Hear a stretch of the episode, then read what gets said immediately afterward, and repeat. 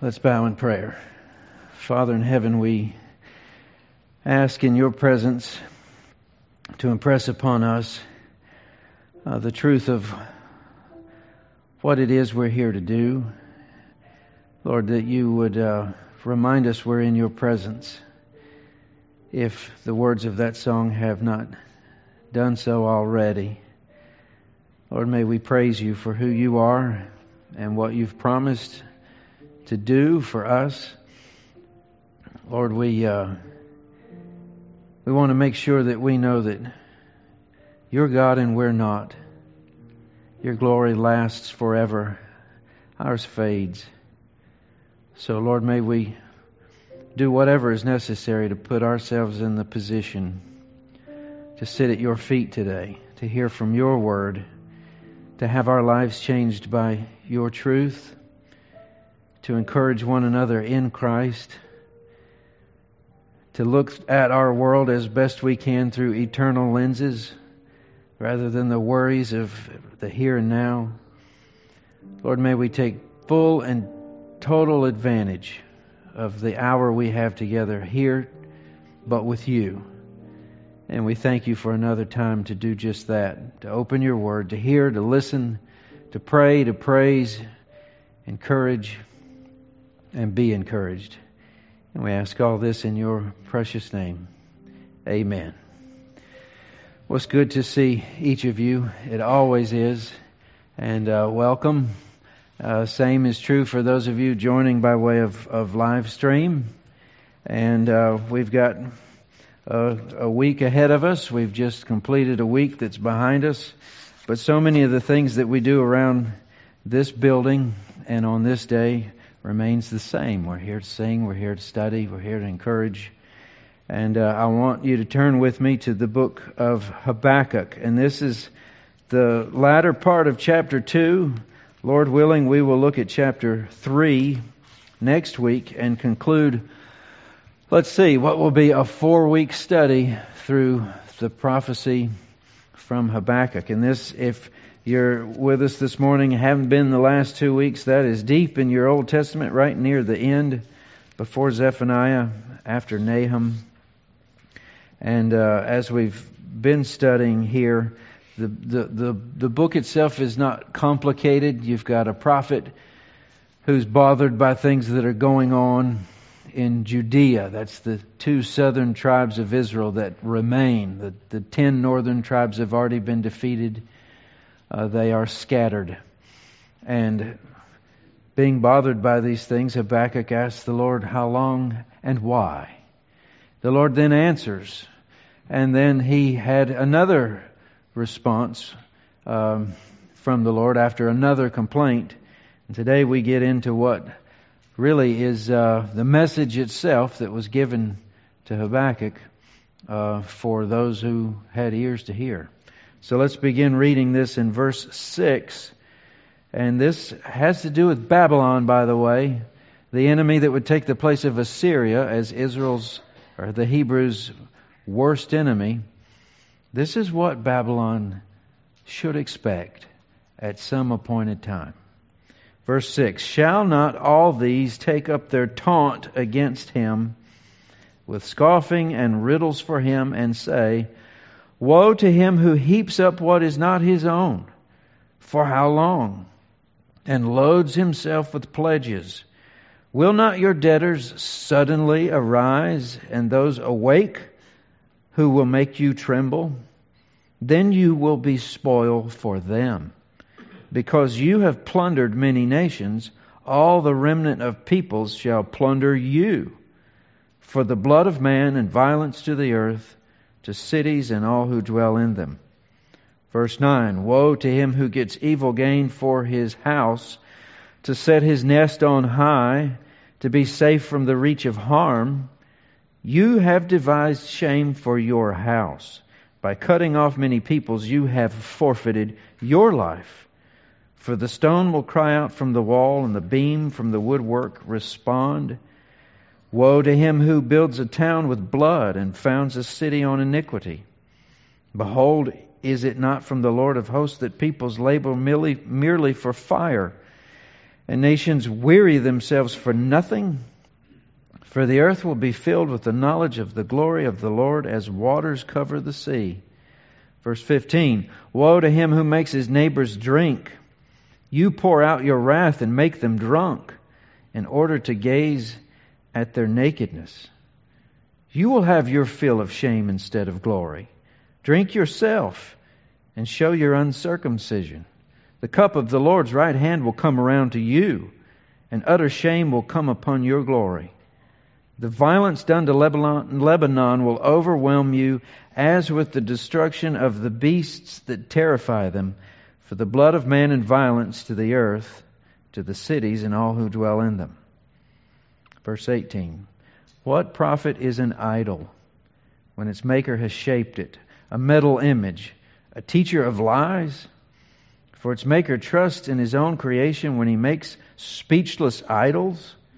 Woe to him who says to a wooden thing, Awake, to a silent stone, Arise. Can this teach? Behold, it is overlaid with gold and silver, but there is no breath in it at all. But the Lord is in his holy temple. Let all the earth keep silence before him. This is the word of the Lord. May we have ears to hear it. Let's pray. Father in heaven, we thank you for five woes, charges against a sinful nation. Lord, may we have ears to hear, eyes to see, the guts to admit if a shoe fits, and Lord, the resolve to do something about it. We thank you for your word and may it speak. We've heard from so many places, from so many people. May our focus be to hear from you today. Speak, and may we listen. We ask this in your name. Amen. Well, again, we've spent two weeks uh, trying to understand what Habakkuk was on about and this bad news that he was given about the Babylonians who would be, be judging them and that was on account of the sins of, of Judah. That's why Habakkuk prayed to the Lord for answers to his questions. He got bad news in response. Sins that he'd complained about were to be punished by an enemy worse than they were. But today we're going to learn where this evil nation, Babylon, is going to get theirs too. Uh, that there's no such thing as God seeing the evil of one group of people and raising up another group of people to punish that evil, but then letting the evil nation that punishes the evil of a nation uh, let them go scot free. God takes sin seriously. Nothing is ever swept under a rug. And today we learn what's in store for Babylon. And the truth is, and we'll cover this when we get to the end, it doesn't matter if it's Assyria or Babylon or Rome or the British Empire or America or any other government, nation, or system or group of people. Sin will always be punished. It was promised in the Garden of Eden, and no sin ever is excused, period, full stop. So, what we see here, we've just read it, the judgment is written in the form of five woe oracles from verses 6 down through 20. And these five oracles constitute the message Habakkuk was to write down on the tablets. If you've still got that open, look at verse 2 from chapter 2. Uh, write the vision, make it plain on tablets, so that he may run who reads it. It's not going to be complicated, but what we just read is what was to be written on those tablets uh, if we recall from verse uh, or week one, where we define that term oracle, and I know oracle sounds strange. If if you were quizzed, let's say before two weeks ago, oracle, where do we find that in the Bible or in weird fantasy movies about wizards and things like? You'd probably go with that, right? What is an oracle? Well, it's basically a prophetic proclamation. It's just a message but a, a, a very heavy message from God to be delivered to man. And that's why it's described as a burden in so many translations. It's usually not good news. I don't know when you had bad news last. I don't know when you were tasked to deliver bad news. Bad news is not a light thing, it's a heavy thing, a burdensome thing. And these are five woes. Very bad news. To a people that's not listening in the first place. So this this is definitely described as a, a burdensome prophetic utterance or pronouncement. That's an oracle. In the context of God's prophets and their prophetic ministries through the Old Testament, it means a direct message from God. We've got examples of this. If you remember Jehu having been told by God that Ahab would die in a specific way, and then that's exactly what happened. That would be a good example of an oracle. Well, then there's also uh, the word woe. We should define that. That's an interesting word uh, spelled W O E. Now, we use the word woe, like with an H in it. Um, it could mean anything from uh, horses slow down uh, to not so fast, stop where you are, or that's really cool, that's amazing. We know that woe. This is a different woe. Uh, you could use the word alas or how terrible. Uh, this is funeral language. And not the type of funeral language that you would use of your beloved. That would be a good thing. This is a bad thing. This is a thing where something has been so long coming that when it happens, everyone looks in astonishment. Whoa. Alas, this is horrible. And what makes this interesting is this woe, this funeral language, is a, is, is a whole attitude of waiting and expecting. Alas, this is terrible. Of, uh, put it this way this is fully expecting and looking forward to the death and destruction and end of a horrible book, but the book's still open and you're nowhere near the end. We want this thing dead, but it's very much alive. That's kind of the, the, the, the sentiment, the emotion wrapped, wrapped up in this. It also involves taunts, which is ridicule, and scoffing, which is mockery, even riddles, which are meant to be the cruelest of jokes. All of that's wrapped up beginning there in verse 6 with this group of people that's been oppressed by an oppressor, but then finally the roles are reversed. Now, at this point, and we'll come back to this at the end, you read over passages of Scripture and you want to say, Is this okay?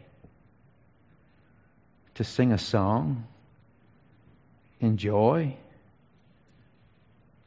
over the destruction and fall of other people that includes their death, their destruction that caused our death or our destruction? Do we teach our little ones how to sing taunt songs? you know, um, I'm thinking of all different ways to explain this, but is this a good thing?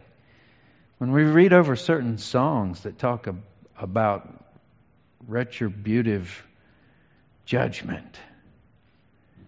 It almost sounds as if we're gloating over what's actually horrible to think of.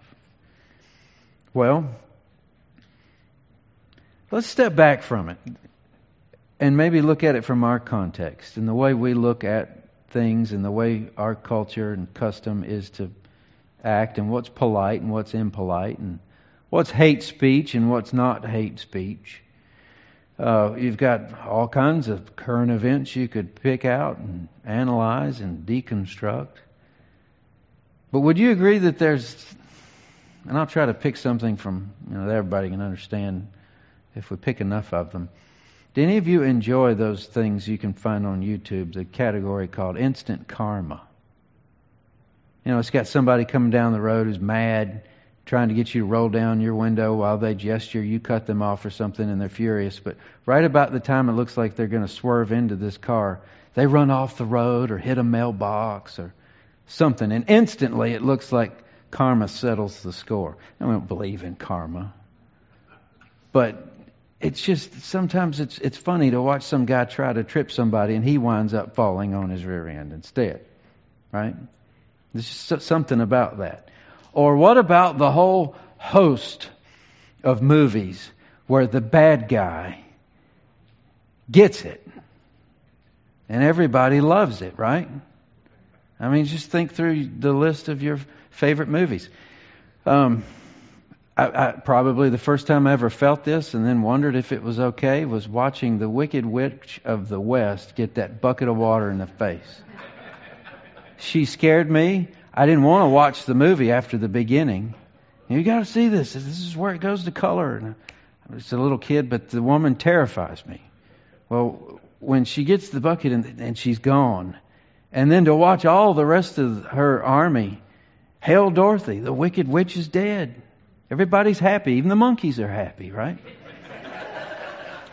and even when uh, Mr. Rogers had that actress on his show to show all the kids she's not that bad, she used that voice and it all came back. Mom, I don't like it. She, she is a witch. I told you. But what is it that's good about watching what's bad get punished? Uh, you could watching the movies with the kids. There's you know Miss Trunchbull in the Matilda movie, or uh, the White Witch from the Narnia series, who was supposed to be the figure of the devil in Lewis's allegory. That's to be punished and to be shamed. Um, Percy from the Green Mile, you know, he wound up crazy himself. There's so many more, but I think the best one and listening through a message from another pastor that I think fondly of. When he started in, I knew what he was talking about. The movie's horribly under budget. The soundtrack was abysmal, but the story was just good. You've got this man who's bent on revenge. His father was killed when he was a child. And uh, this is not the kind of man you want your kids to grow up and act like. He didn't use the proper channels of justice to find his revenge. He always hung around the worst of characters. But when you get to the part of the movie where he gets to use the line that he'd been practicing all of his life Hello, my name is Inigo Montoya. You killed my father. Prepare to die. And when he's run through with that sword after the guy begs and offers to give him stuff, you just want to say, This is right. The whole world is at peace now because this guy got his revenge. So something inside of us responds to sin and evil being punished, right? Even though at the same time we worry and we think we may need to check ourselves because at some point, possible that we could take God's business in our own hands, and we're in trouble at that point. So we've got to be careful. But maybe that'll help us in understanding what we're looking at this morning. There's something good about someone bad getting what they have coming to them. Now, all five oracles here share the common theme of divine judgment on Babylon. This is God's judgment. This is God's revenge. Let me just give you a rundown of what they each are. And uh, the first, this is verse 6 through 8 Babylon will be plundered by those it had plundered. So you got a reversal. In verses 9 through 11, their security will become unsecured. And all of these are very obvious right here in the text. Verses 12 through 14, their civilization will be replaced with devastation. Verse 15 through 17, their glory will be turned to shame. And fifth, verses 18 and 20, 19 and 20, their idols are exposed as worthless. All of these are opposites. An idol is something most precious. Well, it's absolutely worthless. Verse 6 shifts gears from what we read in verses 1, 2, 3, 4, and 5 uh, to a rhetorical question. But this is part of the message, right? To be written down on the stones. And it says, Shall not all these, and from here on out, we'll use this, this formula, it sets up the pattern for the other woes. All these are referred to the oppressed, whether that's Judah or any other nation. These are timeless things. Verse 6 Shall not all these, the oppressed, take up their taunt against him which is the oppressor? There's an oppressor and the oppressed. And this relationship is, is the basis for this discussion from here on out. And then with these words, with scoffing and riddles for him, and say, there it is, woe to him who heaps up what is not his own. For how long? Loads himself up with pledges debtors suddenly arise, then you will be spoiled. So he spoiled them, then they'll spoil him. Verse 8 Because you have plundered many nations, all the remnant of the people shall plunder you. It's coming back to you. Um, so the Babylonians have ruthlessly taken wealth and possessions. And this is looking into the future. They hadn't done this yet. You know, D- Daniel hadn't been carted off. Shadrach, Meshach, and Abednego hadn't been put in the fiery furnace yet, but it will. And uh, all these things that they have, these possessions they've taken, were not rightly theirs to take. But look at it in verse 7 your debtors will suddenly arise. So, like collections, the oppressed will come take what was rightfully theirs. And sometimes all this gets mixed up sometimes the things that were taken by people, it's generations later when, when things all go back to where they came from. I thought of uh, the repo man. I used to work at a used car lot. We never did that. I'm glad because one time I thought I wanted to go on one of those trips. Um, and I said something at home. Mom made sure I was never allowed to ride around with a repo man. But neither of these car lots I worked for were buy here, pay here. Um, ex- take that back. For most of the time, for a little short time, there was that type of thing, and uh, we subbed out the the privilege or, or whatever you want to call it to within the realm of the law go get the car that's not being paid for. Um, here, here's where I'm choosing not to waste any more of the sermon. I think you get the point.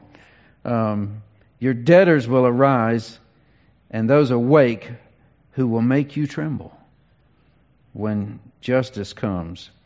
Um, if we read further, um, pledges are mentioned. Uh, heap up loads of pledges. That's not a reference to like pledge to donations. They didn't have a, a donation drive. How much will you pledge? No. This is collateralized debt where poorer people, say, would put up their coat, and the, the Jews had rules against this. You can't take advantage of somebody this way.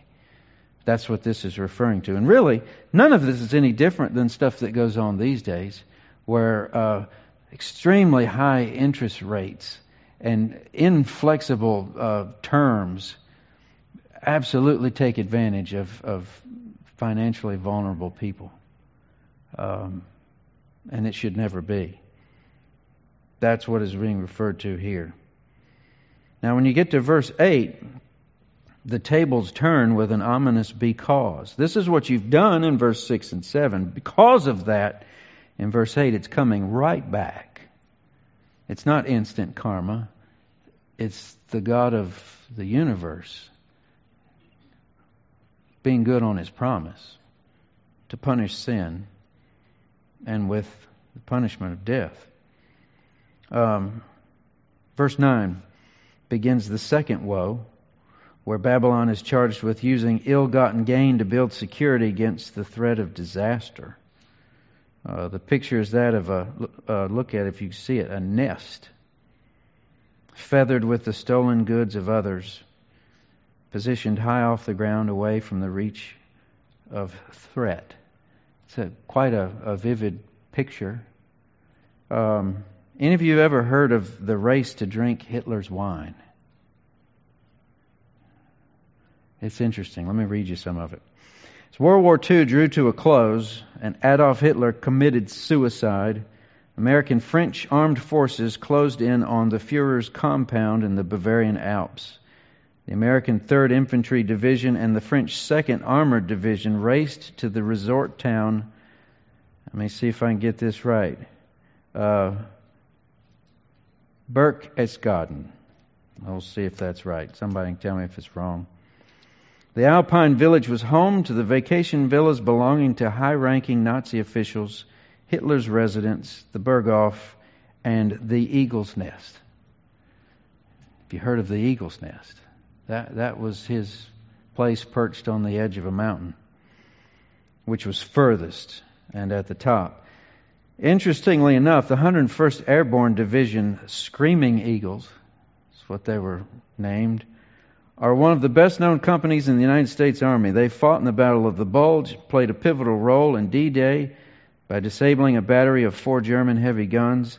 They also had been assigned to occupy Berchtesgaden, the home of Hitler's famous Eagle's Nest. As Nazis rolled over Europe, they carted all sorts of war spoils back fine art, jewelry, gold, currency, and lots of wine, and this is where most of it was kept. To the average GI, this was simply the juiciest looting opportunity in all of Europe. Upon entering the eagle's nest, the screaming eagles found destroyed paintings, evening gowns, medical equipment, and Hitler's wine cellar.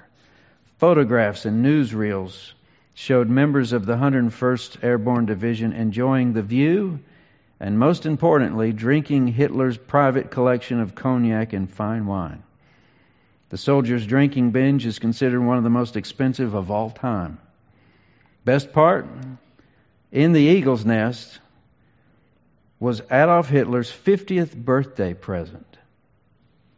Revenge is a dish best served overlooking the hills of Bavaria from a dead dictator's birthday home, drinking his finest spirits and wine.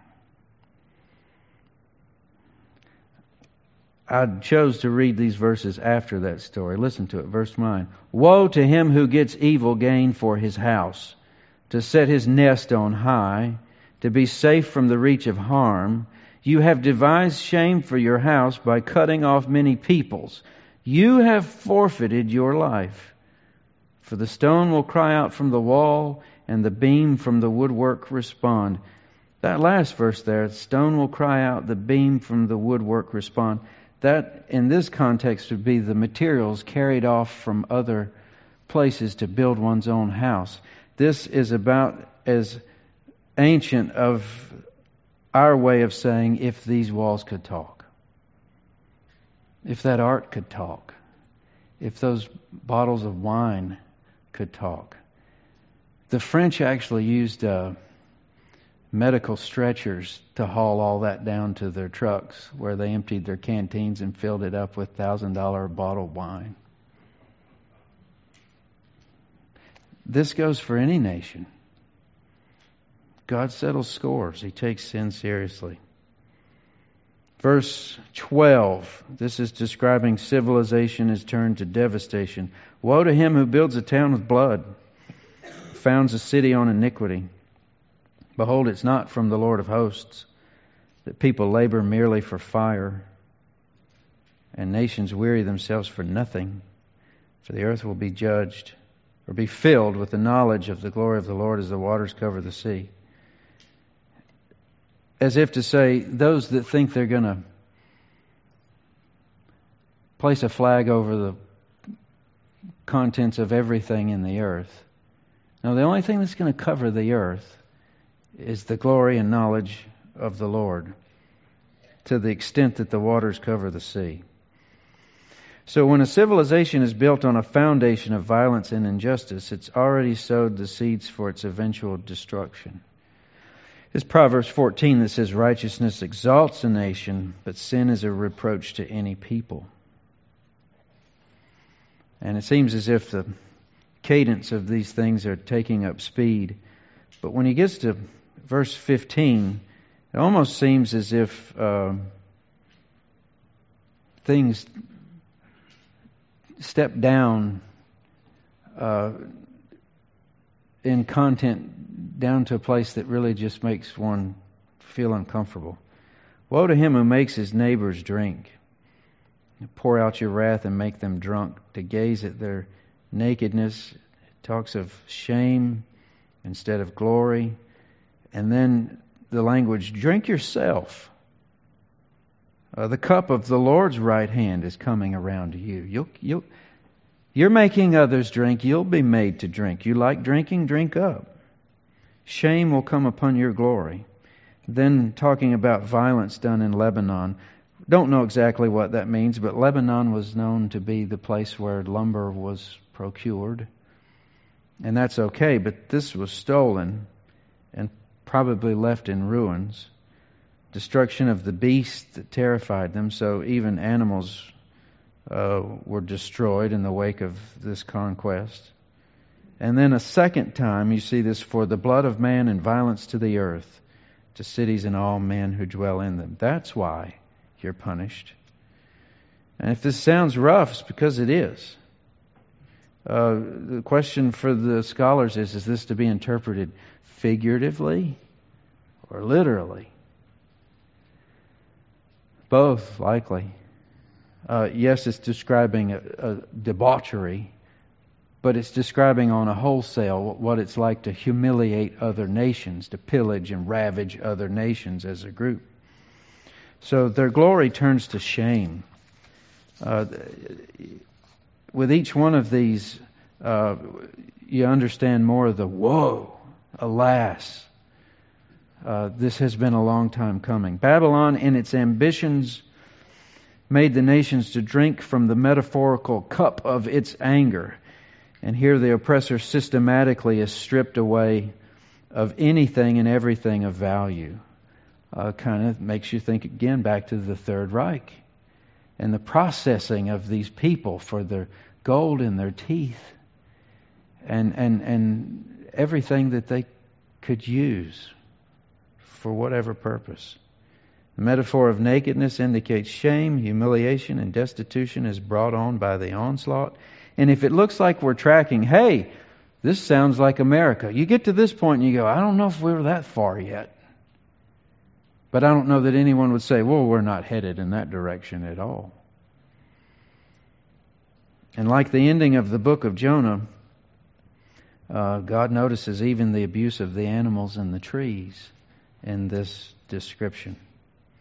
So, according to Habakkuk, the Babylonian Empire would eventually be judged by the Lord for its brutal attempt at world domination. That much is clear so far. And even though God would use Babylon as the tool to discipline the, the Judeans, it was only for the redemptive purging of evil from his people, not ultimately to destroy them, because we know there was a remnant. So just as Assyria fell, so Babylon would fall. Same for Rome, same for the Third Reich, same for America if something doesn't change. All man's glory is turned to shame in contrast to the glory of God, which is forever and ever. Verse 18 almost seems like he switches subjects again. And this is the, the only section where woe isn't what begins the actual description. It's like he's going to set up this woe uh, with a preface to underline the absurdity as if it's more absurd than anything that's been said yet. What profit is an idol when its maker has shaped it? A metal image a teacher of lies? Question mark. For its maker trusts in its own creation when he makes a speechless idol. Then we get to the woe. Woe! To him who says to a wooden thing, awake, to a silent stone, arise. And then the question, my favorite one, can this teach? What do you learn from a, an, an, idol, a wooden idol, a metal, a fancy idol, a big idol, small idol, any idol? What do you learn from it? What, what has it taught you? Behold, it is overlaid with gold and silver. So he's being almost as if it sounds uh, you know, kind of sarcastic. It's gold, it's silver, but it has no breath in it. It's dead. I used to find a strange pleasure, me and my brother, in taunting our sister, reminding her that her baby dolls weren't real. You act like that's real. You talk to it. It's not hearing you. You know, mom would, would jump in if we said, Your baby dolls are dead. You know, kids say cruel things, right? But to us, it was an absurdity, even make believe, you know. It was mean, should have been corrected. This is not that at all. This is true that these people had worshiped these things. Uh, last week we are looking at them worshiping their fishing nets because it made them rich and eat very well. Uh, Isaiah 44. Um, Isaiah really tees off on this as well, the idea of idols. Let me just read it to you. This is verse 10 of Isaiah 50, 44, uh, if you want to write this down. And I'm skipping through some of the verses. Uh, you can look at it later if you'd wish. But who fashions a god or casts an idol that is profitable for nothing? The ironsmith takes a cutting tool and works over the coals. He fashions it with hammers and works with his strong arm. He becomes hungry. His strength fails. He drinks no water. Carpenter stretches a line. He marks it out with a pencil. He shapes it with a plane and marks it with a compass. He shapes it into the figure of a man with the beauty of a man to dwell in a house. He cuts down cedars, or he chooses a cypress tree or an oak, lets it grow strong among the trees of the forest. He plants a cedar, and the rain nourishes it. Then it becomes fuel for a man. Means it's cut down and it's burned. He takes a part of it and warms himself. He kindles a fire and bakes bread. Also, he makes a god and worships it. He makes an idol and falls down before it. Half of it is burned in the fire. Over that half he eats meat, he roasts and is satisfied. Also he warms himself and says, I am warm, I've seen the fire. The rest of it he makes into a god, his idol, and falls down and worships it. And he prays to it and says, Deliver me, for you are my God. Verse 19, No one considers, nor is there knowledge or discernment to say, Half of it is burned in the fire, and half of it I made a god out of. I'd say he's probably, I don't know, red in the face, but, but, but this is brilliant. But he says nobody gets this. Nobody sees the absolute absurd, absurdity of using the same substance to burn in a fire and worship as deity. But that's the idol. And then at the end here, verse 20, the Lord is in his holy temple. Let all the earth keep silence before the Lord. So the Lord is not deaf and mute and powerless like idol gods. This is meant to be the contrast of the universe, the difference between the God who sits in his holy temple and a little image made out of wood that was created by God in the first place. He's enthroned in his temple, reigning over the universe as we speak. So we could spend some time trying to say, okay, where would God's prophet, should there be one, uh, tee off on us? What, what, what is the absurdity that we spend our time and our money and our youth on, which can't teach us anything and is useless? You could talk, talk about our careers, which basically is supposed to be a paycheck. At what point would it be a good trade near retirement to look back and have given the best of everything you had and lost the best of everything God blessed you with in order to make a paycheck bigger than the guy you didn't like to start with. That, that, you could say, no one considers, nor is there any knowledge or discernment to say that's dumb. Or entertainment. We make gods out of these celebrities that have absolutely nothing worth the massive amounts of attention that we put on them. We just like to see what they're doing because they're an absolute train wreck and we like watching. That's ridiculous. Uh, education's the same way. I'm reading a fascinating book called The Defining uh, Decade. It has to do with 20 somethings in America who the world thinks it's smart to tell them, now don't do anything in your 20s. You don't need to be serious in your dating. You don't need to be serious in your, in your schooling or serious in looking for a job. You can do that when you're 30 something. But then most of the folks sitting on or laying on the couch with counselors trying to detangle the mess in their 30s are wondering, where are my kids? Where's my career? Where's my identity? and saying no so I could keep all my options open and spending 10 years on just me, I'm a mess. It, it, it's rough. Does anybody have any consideration? Anybody paying attention here? This is not a good trade. Why would we do such a thing? So, yeah, this shoe fits. We're smart enough to be able to see the correlation. Look again at 20. But the Lord is in his holy temple.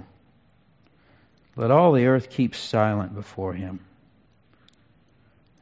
And it's against the picture of Babylon bowing down to dumb idols that can't speak or teach them anything. And you could just insert what we just said about America, whose attention somewhere else other than the God that created them. But in this posture, the message to be inscribed on these tablets, the final word is let the, all the earth keep silence. I think the most humble form of worship may be to just keep your mouth shut before someone who rules everything, who holds all wisdom, all power, all righteous. Kind of like Job at the end of his story, put his hand on his mouth. There's nothing to say. So let's take a shot at a conclusion here. Um, this is one of those passages where it's easy enough to understand what's going on here, but it, it, and and it might even be easy enough to find some implications. I think we've done as much, but it's still one of those passages that leaves you a little uneasy or on edge. What, what do we do with this? I could have everyone raise their hands, poll the audience this morning. How many of you are pumped to go to work tomorrow and share with your colleagues what you learned in church today? that God takes sin seriously, that plunderers will be plundered, that man's glory will be reversed into shame, uh, that, that, that God does not, in any way, shape, or circumstance, excuse sin. It will be paid for on His word by His promise. And God's people are singing taunt songs when it actually is meted out. I don't know that I ever want to be associated with a group of Christians who sing taunt songs. That kind of gets us in a lot of trouble, doesn't it? That, that's not socially acceptable now, even though it seems the whole world is embroiled in their own taunt songs. Um, we live in the age of can't say that while everybody's saying everything else. So is this the passage that we use as our uh, credentials to sing taunt songs? No. Are we the ones commissioned to exact or call out or shame sinful activity? Not necessarily. All of these woes are given to Habakkuk. This is the message, the oracle from the Lord, not from Habakkuk. It's given to us through the word of Habakkuk, which was given to him by the Lord. So vengeance is still the Lord's. He'll still repay, not necessarily our position. I think probably the better attitude is the woe. Alas. These things are so bad. Silence is probably the best thing to do while the Lord does what He's promised He's going to do. So to taunt and ridicule and shame, that's the Lord's business. And we learn that sin is cosmic treason, so sin against a God is punished on a cosmic level. But here's the point I, I want to make. This was very helpful when I read over it. There's nothing said about Jesus or his cross in the book of Habakkuk. I mean, we get a pretty good finger pointing to the New Testament with verse 4 of chapter 2 the just shall live by faith. That was last week. But as far as the specifics of Jesus and the cross, they're not here yet. Habakkuk wouldn't have understood these things. So, what business does Habakkuk have with the gospel? even though we don't learn of Jesus and his cross, don't you think that Habakkuk has done a fine job of helping us understand what to do with Jesus and his cross? What use Jesus and his cross is to the world who's under the wrath of God that we've learned from this? This has made sin exceedingly sinful. So, how much more precious is the Lamb of God who will take it away? That's how these themes are tied together. And if you don't believe that this is how sin works, because Habakkuk 2 teaches us that sin deserves mockery, it deserves shame, it deserves punishment, it deserves all these things, right? If it's as awful as it is, God is righteous in doing all that He does. And in our hearts, if it's just watching a movie and enjoying when the bad guy gets it, that's uncovering what we know instinctively in our hearts that sin is shameful. Habakkuk has taught us this. And if we don't believe that that's how it works, that sin is sinful on a cosmic level, then the cross is never going to make sense. Because the cross was as horrible as any of these things that we're reading here. And all of that was poured out as punishment on the Son of God in our place. So basically, what